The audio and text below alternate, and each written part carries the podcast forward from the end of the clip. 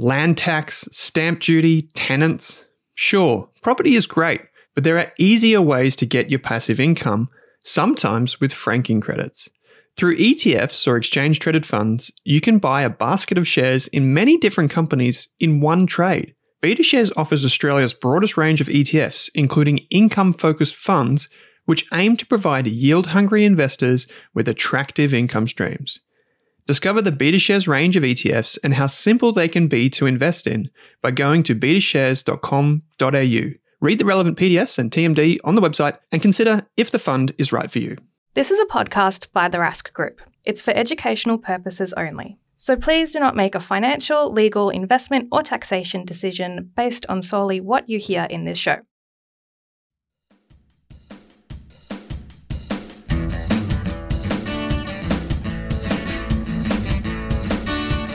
Welcome to the Australian Property Podcast. We're on a mission to be Australia's most trusted property podcast. I'm Owen Rask, founder of the Rask Group.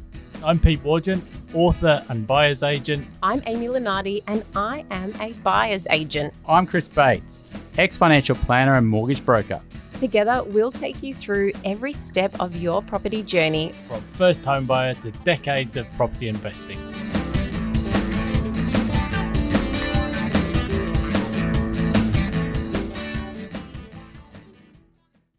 G'day, welcome to the Australian Property Podcast. I'm Pete Wargent. This is our weekly two cents segment where we take a plain English look at the big three property news stories of the week. And we're on a mission to become Australia's most trusted property podcast. So, as usual, I'm joined by the maestro of mortgages, Chris Bates. Chris, how are we this fine day? Pete, happy Sunday. Uh, I'm doing very well. How are you doing? I'm pretty good. I'm actually down in Sydney this week. I've been uh, driving down the coast, as you might remember, from a week or two ago. So I've been visiting a few of those lifestyle regions of Australia that got hectically busy over the past couple of years, but they do seem to have quietened down a little bit. So, uh, probably something we'll come on to talk about later on in the show. How's your week been? Oh, it's been good. I had a good friend from London in town from uh, when I used to live there over a decade ago. Um, had a nice big Mother's Day lunch with all the family. So, um, yeah, that's uh, my week's been just friends and family. So, um, let's get cracking into this week, um, Pete. I mean, what's the three stories we're going to attack? That stuff always confuses me because UK Mothering Sunday is on a different day to US and Australia Mother's Day. So I always end up forgetting my mum's Mother's Day. And then we've got a different one over here. And then sometimes we're traveling. So the number of times that's got me into trouble is uh, ridiculous. But um, anyway, I'll, we went to, I'll send you a reminder next year. yeah, we went to Pancakes on the Rocks in Sydney. So uh, no, no expense spared uh, for Mark this week. so uh, uh, yeah, so we're going to talk about the big three news stories of the week as usual. So um, firstly, we're going to do a bit more on the budget. So um, the, there's uh, some big population numbers that came out in Labor's budget, and that's feeding into a lot of debate around the housing crisis and what might or might not be done about that over the next five years, given the huge population growth figures that are forecast in the uh, small print there. Secondly, we're going to talk a bit about the narrative shift around inflation. So inflation is starting to come back down now, not just in the US, but actually uh, all over the world. Lots of countries on the way back down from that big spike in inflation. So we're going to talk a bit about the narrative shift and what comes next.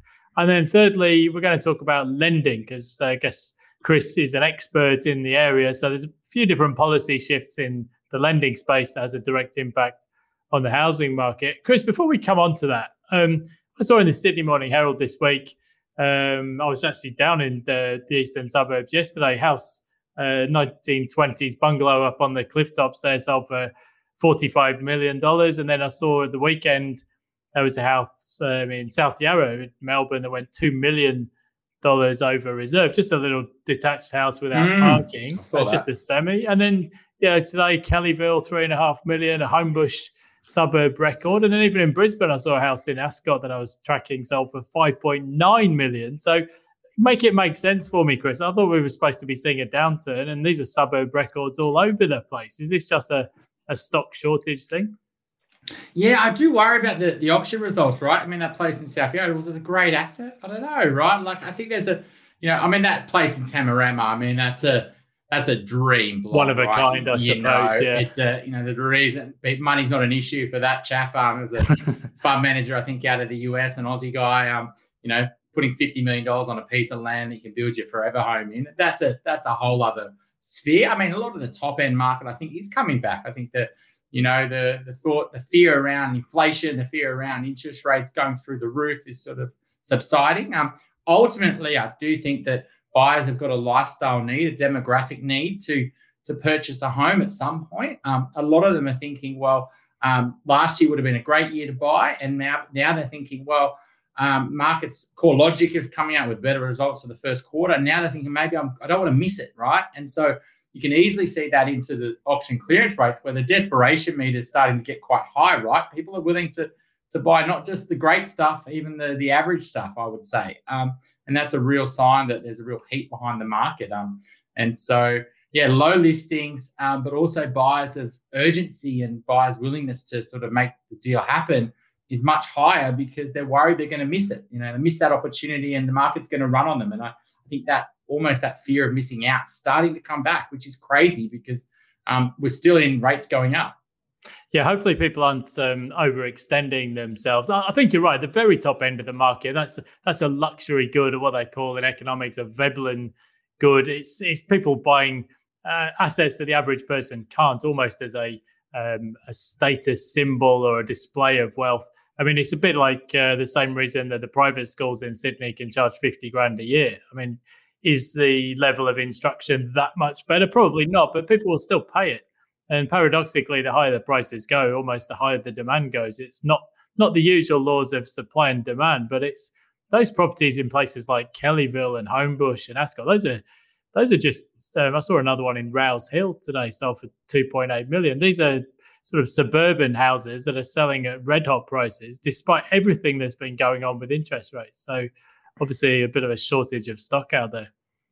Yeah, absolutely. And I think that, you know, the worry is I think overextending yourself really hard at the moment, right? Because you can only borrow five times your income. It's not seven or eight times. And so um, usually the buyers who are in this market, they're cashed up. Maybe they've, uh, you know, sold uh, assets or business or, you know, inheritance, etc. Um, and they're the ones in the market competing over a small number of properties on the market. And so um, yeah, it's going to be interesting to see how the, the conversation around uh, where interest rates go long term, because I don't think buyers right now are factoring in potential rate cuts. Um, that's definitely not what our uh, buyers are thinking. They're saying, like, I need to still protect myself if rates go up to, you know, four or 4.5%. They're not saying, oh, I'm not worried about that anymore. Let's put in a, a rate at 4.5% because I know there's 1% of rate cuts coming in the next six to 12 months. Um, if that happens, which will lead into our third story, um, that's obviously not great for prices, right? If you're looking to buy, it's obviously great if you own. Not many forced sellers out there, so there's a real stock shortage. You're right. So let's crack on with the big three stories of the week. So I actually watched the budget uh, from a caravan park somewhere on the east coast around uh, Lennox Head or Byron or somewhere. Um, pretty sad, I know, but I like to keep a track of what's going on. And this is kind of segued or parlayed into a debate about population. In the figures there, even if you went back a year ago, the budget figures were predicting um, overseas migration just sort of coming back to normal for this financial year. And instead, what's happened is we've got overseas migration of 400,000 uh, for this financial year. But then, even if you're going out across the forecast horizon, we're seeing higher um, overseas migration figures than we've ever seen before. So 315,000 for the 2024 financial year, and then staying high 25, 26, 27. So if you add all that up, plus the natural growth in the population, you're looking at well over 2 million people over five years. And this is at a time when there's major problems as we've as we've touched on before in the construction sector. Mm. Builders and developers are struggling. So it looks like the the coalition is taking the other side of this debate now. They're saying, well, this is too much. How are we going to cope with infrastructure, housing shortages? But don't forget, Labour is miles ahead in the polls, something like 58 to 42. Albanese is polling a lot better than uh, Peter Dutton. So, I mean, effectively, Labour is going to be in power for those five years unless something dramatically changes. Um, so, this is going to have some real knock on impacts to the housing market, Chris, because how are we going to supply enough housing for another couple of million people, or probably more than? Yeah, ultimately, I think the, the big worry with um, growing our population is that what does that happen to our rental market, right? Um, a lot of people think of what's happened to prices in property. I think what happens is the rental stress happens, right? And we've already got ridiculous rental stress. And what happens after people can't afford to rent? Um, you get homelessness. So I think these are the real social issues that we're going to start to see. We're going to see rents keep going up because there's going to be more and more people moving here. Because you know, when you move here, you don't just buy a house straight away, right? You you get to know an area, you get a job, you might be studying, and a lot of these people are, um, you know, on one or two years sort of working visas, etc. So you're going to create even greater rental stress, and they're going to be people that fall through the cracks, and you're going to have issues with social housing, key worker housing, etc. Our cities start to become really undesirable places to live because you can't afford to rent, um, and you've got no key workers, etc. So I think it's going to become a real social issue over that five years. My worry is, though, that the Labor are going to go back to their old policies. And you can already start to see this in the SMH today is that they're thinking about things about bringing the ban of negative gearing back. That's not going to also be great for a rental crisis. That's the opposite. Increasing the capital um, or reducing the capital gains tax discount um, would actually be encourage less investors, would not be great for the rental market. And so these two policies, greater migration which are going to create greater demand for rental accommodation. Yes, future buyers in the future, you know, three, four, five years after they move here, but you're going to create more rental demand um, at a time when you're trying to penalize investors, which actually create rental stock. Um, and you've got the issues with developers not being able to, um, you know, and they're not building um, apartments generally for investors anyway right now because investors find it really hard to borrow money just because borrowing capacity is really tight.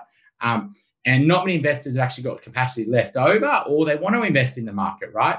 Um, and so I think you got very few investors and very few developers able to build um, anywhere near the amount of housing that we need. And so it's not a pretty picture, Pete. I haven't got the the answers, um, but it's not looking good on, on lots of different levels there. So most new arrivals to Australia, you're right, are renters initially. Most people don't come here and buy a house on the first day they arrive. It's logistically just not realistic most people. I did notice driving down the coast this week, though, that some of those lifestyle regions are noticeably quieter. Uh, Byron Bay, Lennox Head. Um, I was in the Blue Mountains this week, and yes, there's a bit of tourism coming back from India and China, but it's not the hectic rental market that it was. And I, I saw this week SQM Research reported that rental vacancies are rising not only in those areas, but also uh, Hobart has seen quite an increase, and Canberra.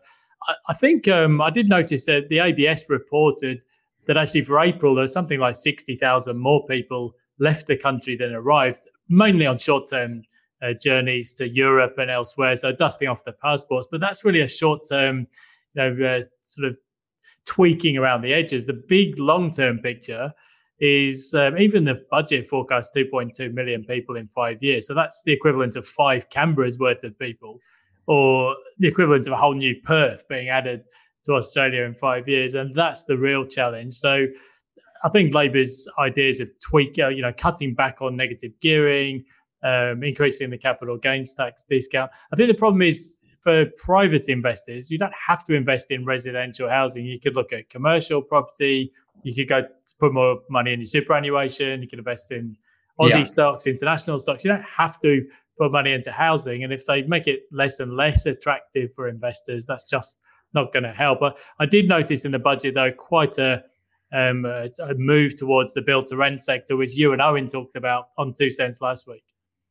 Yeah, and I think you're right. I think the um, build to rent will be a small play over the next decade, and hopefully it's super successful and it offers a great um, rental solution for you know lots of different demo, you know, parts of the uh, income spectrum, right? Um, and but I don't know if it's going to be the one solution. I do think though the investors are also the ones who potentially are selling right now. Um, we've spoken about this on two cents before, and um, as if interest rates do stay high and they do stay high for the next few years, it's not the homeowners going to be exiting the market; it's also the investors. So not many investors are going to be entering, but also investors will be leaving, which is then going to further exacerbate the um, rental stress in the market. And so I think that's a ticking time bomb that um, not many people are talking about right now. A lot of investors are holding on because they know if they do sell, they're not going to be able to go and buy another asset. So they can't say, well, if I sell this, I'll go and buy something better um, because their borrowing capacity won't allow that. They've actually got more debt than they could borrow today. And so, um, yeah, the population story is going to heat up, and I reckon it's going to be a big conversation in the next election, which is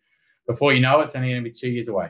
Yeah, short election cycles in Australia comes around before you know it, and yes, SQM definitely noticed um, or noted that people are moving back to the capital cities a bit now, which is driving some of those um, rental vacancy rises around the region regional parts of Australia. So uh, this is, as you said, this is not going away anytime soon, and population housing crisis debate will go on for the next couple of years and beyond.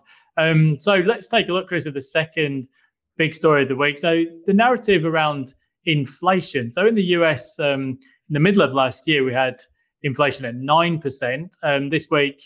Um, or just a week ago now, uh, the inflation rate fell to 4.9% over the year. So it's still just gradually ticking back lower. I noticed though that the the uh, housing component, which has been a massive part of the inflation story in the US, is now finally rolling over. I think in real time, people have been saying, "Well, hey, rents are actually falling here," but it takes its time to work through into the official numbers, and now that's starting to pull inflation lower.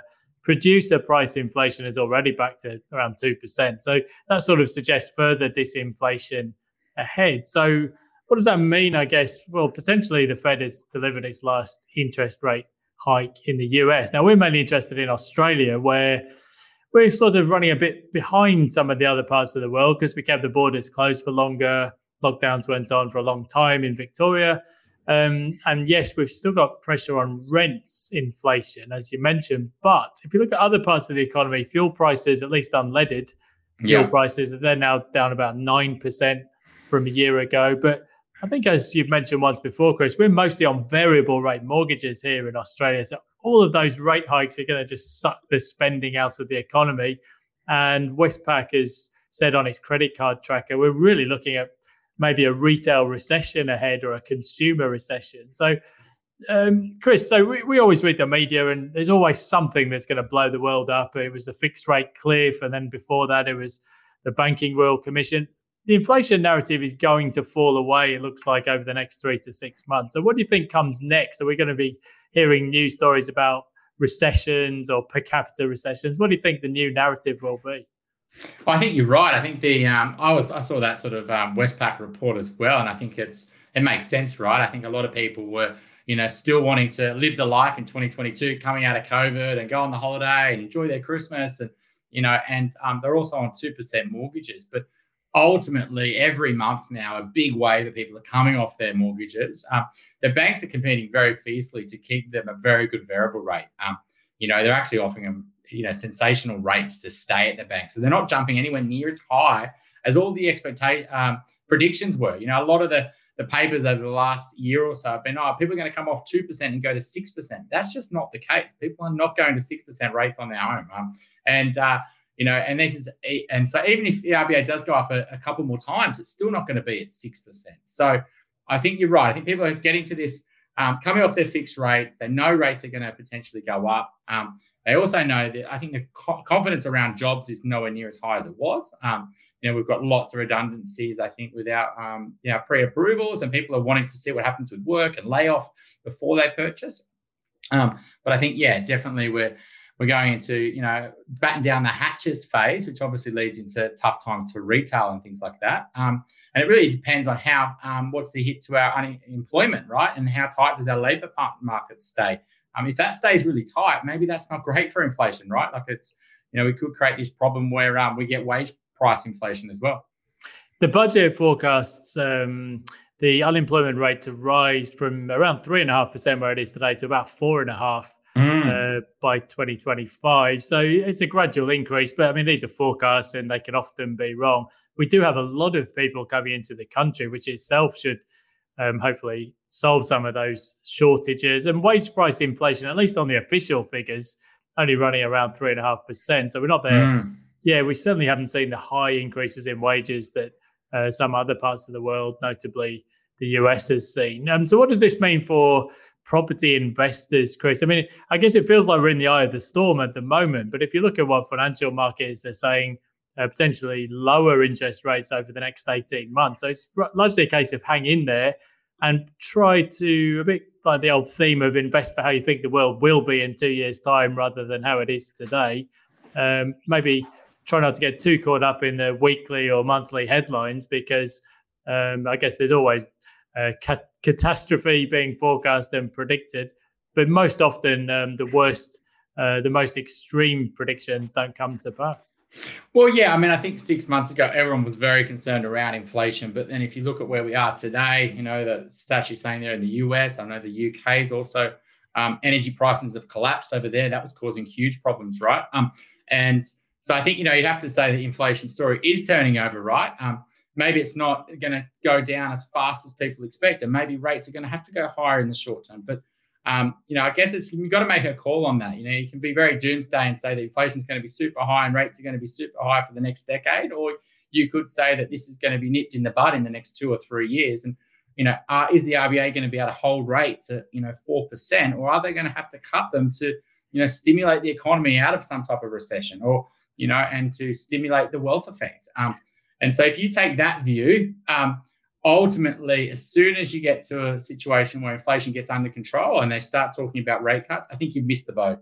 I think you you'll start to see all your competition will start factoring in rate cuts to what amount of debt they're willing to take on, and they'll start stretching and stretching because they, they're not concerned around rates going up. They're actually factoring rates going down. And that's definitely not the case right now, but it could very easily be the case in six months' time. And I think this leads into our third um, sort of story, Pete, around lending policy shifts and what may happen around things like APRA and, and the banks.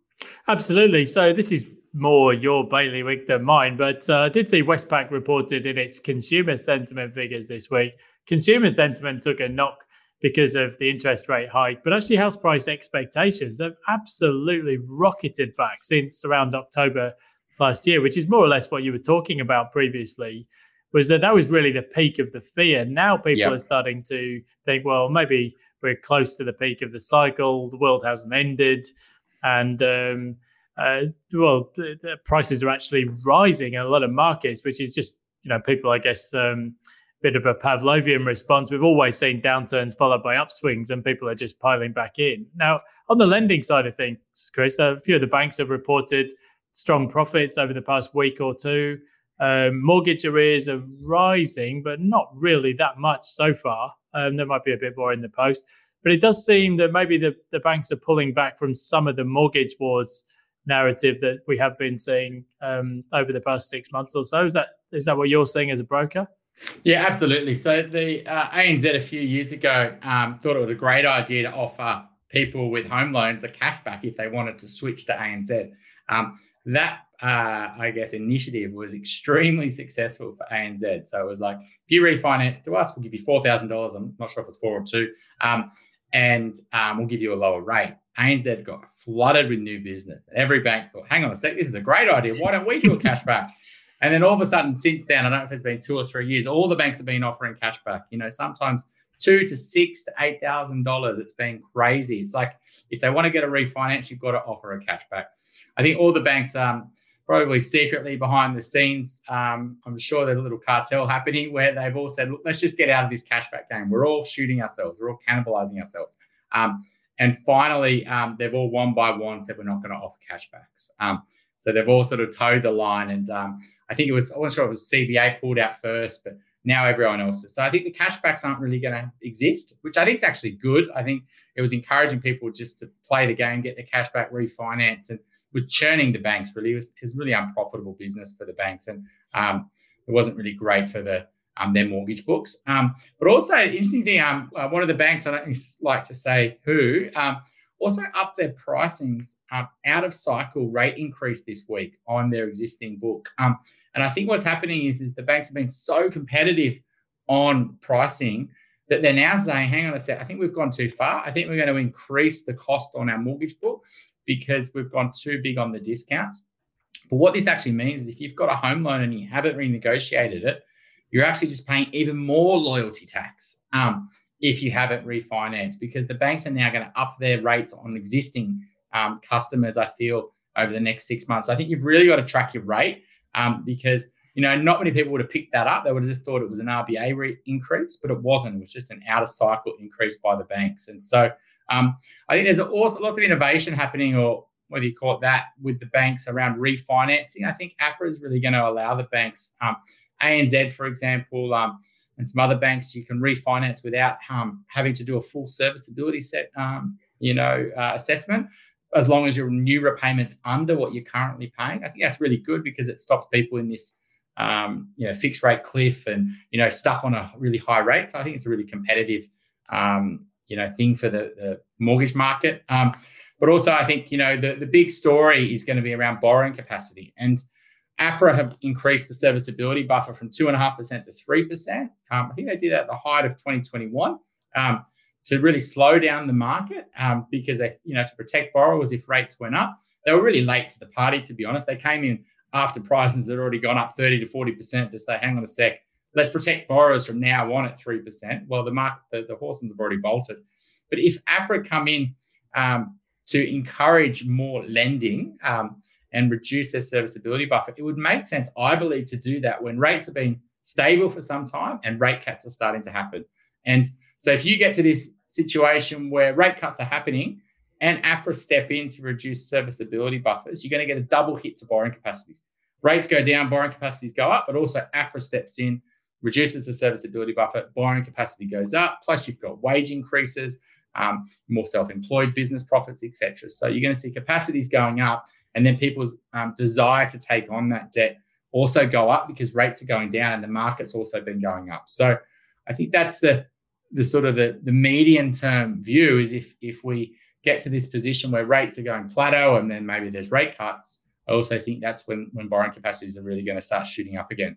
Phew, there's a bit to digest there. So uh, yes, I, am glad to see the back of cashbacks. I always have this sense that um, somebody's paying for that. You know, uh, if it's probably the existing borrowers are just they're paying a higher price effectively or a, a loyalty tax, while the new borrowers are getting these uh, sort of cashbacks. And I think uh, in the end, the, it comes out in the wash, and somebody's paying for it. I saw this week um, that one of the non-bank lenders um, reduced its lending assessment buffer down to 200 basis points. So if you're not familiar, that's uh, when you're going for a mortgage, you'll be stress tested with a buffer to ensure uh, that you can comfortably make the repayments in the event of interest rates going up. Um, but we've had the biggest uh, lending assessment buffer on record since 2021, mm. as Chris was saying. Now, most of the banks are actually regulated uh, by the prudential regulator APRA, and they're still at 300 basis points. But I, I, have heard around the traps, Chris, that for refinancing existing mortgages, potentially there could be some leeway there I think it's um, well, it's already happening as you mentioned. So the fixed rate cliff it might still bite for some borrowers, but um, they should be able to shop around a little bit more, a bit more uh, wriggle room, and an ability to refinance just to smooth out that uh, shock factor, I guess, as people reset their mortgages to higher rates. Yeah, absolutely. I think you've really got to stay on your home loan. It makes sense for me to say that as well, right? Being a broker, but I think right now, I think because the loyalty tax is so big, because most people's repayments are jumping all over the place, coming off fixed rates. Um, and you know that also might be you know making things quite tough from a financial point of view, and because borrowing capacity is really tight, and because there's these new sort of policies that didn't exist before that allow you to refinance, where you don't think you can refinance, maybe you can. Um, and so uh, and things are changing. We've heard through you know state managers at the banks that probably shouldn't tell us things, but um, the banks are doing things as well, right? To because they know about this issue, they know that um, you know, people are struggling on their home loans, and then rather um, keep them in their homes on a lower repayment then you know start to create issues with arrears and things like that. So um, the non-bank story um, is a bit of a worry. We do under well under five percent of our loans at non-bank. It's probably more likely under three or one percent. Um, and you know, reason is a lot of people who've gone to non-banks traditionally are people who are stretching their borrowing capacities to the absolute limit. And usually it's to buy one more investment property, or it's or maybe it's low doc loans or issues with their credit file. They might be the other ones, but um, those type of investors um, are also most likely to be the ones to go into arrears, right? Um, and so I think you, are getting issues with their funding um, and also their arrears rate and non-banks. Um, and that's one of the um, big challenges with the non-banks at the moment. they're not having access to cheap cash and can lend it out really easily because there's lots of investors wanting to stretch. Mortgage arrears definitely rising for the non-bank lenders, so that's definitely something to keep an eye on. So let's uh, wrap this up then, Chris. So the big three news stories. I think the population and the big Australia debate and what the government decides to do about that, well, that's not going away anytime soon. We had two and a quarter million or possibly even more people in five years, that's going to be a huge issue, an election issue. Um, and there'll be potentially new policies taken to the next election. So watch this space. I think the inflation narrative is starting to shift, not quite yet in Australia, but it certainly is in other parts of the world. So I think towards the end of the year, we'll see the media headlines shifting away from inflation and towards the, the risk of potentially a downturn, a slowdown, or maybe a recession. Uh, remember, though, that not all recessions are 1933 and uh, or 2007 to 2009. Sometimes you just get a small uh, recession, or maybe what they call a per capita recession, where after you adjust for the population, the economy goes backwards. But it doesn't necessarily mean it's a doomsday scenario. And I think on the lending policy as well, it's, it's a movable feast. So I think definitely stay in contact with your brochure, um, with your broker, I should say. Um, so, Chris, on that point, uh, I noticed a, a, rebranding for you at Blusk now. Um, so, uh, where can people go um, as you're a doyen of answering all the mortgage questions? Where can people go if they want to find out some more?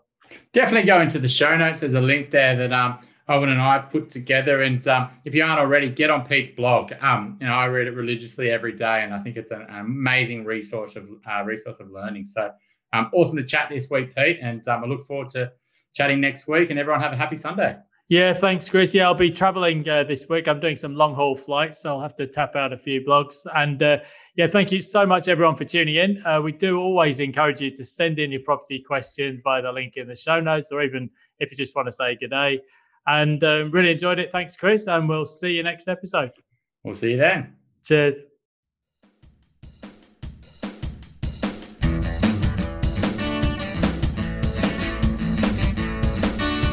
Thanks for tuning in to the Australian Property Podcast. If you love the show, why not subscribe or leave us a review on Apple or Spotify? And if you want to work with me, Amy, Pete, or Chris, you'll find links in your podcast player to get in contact with us.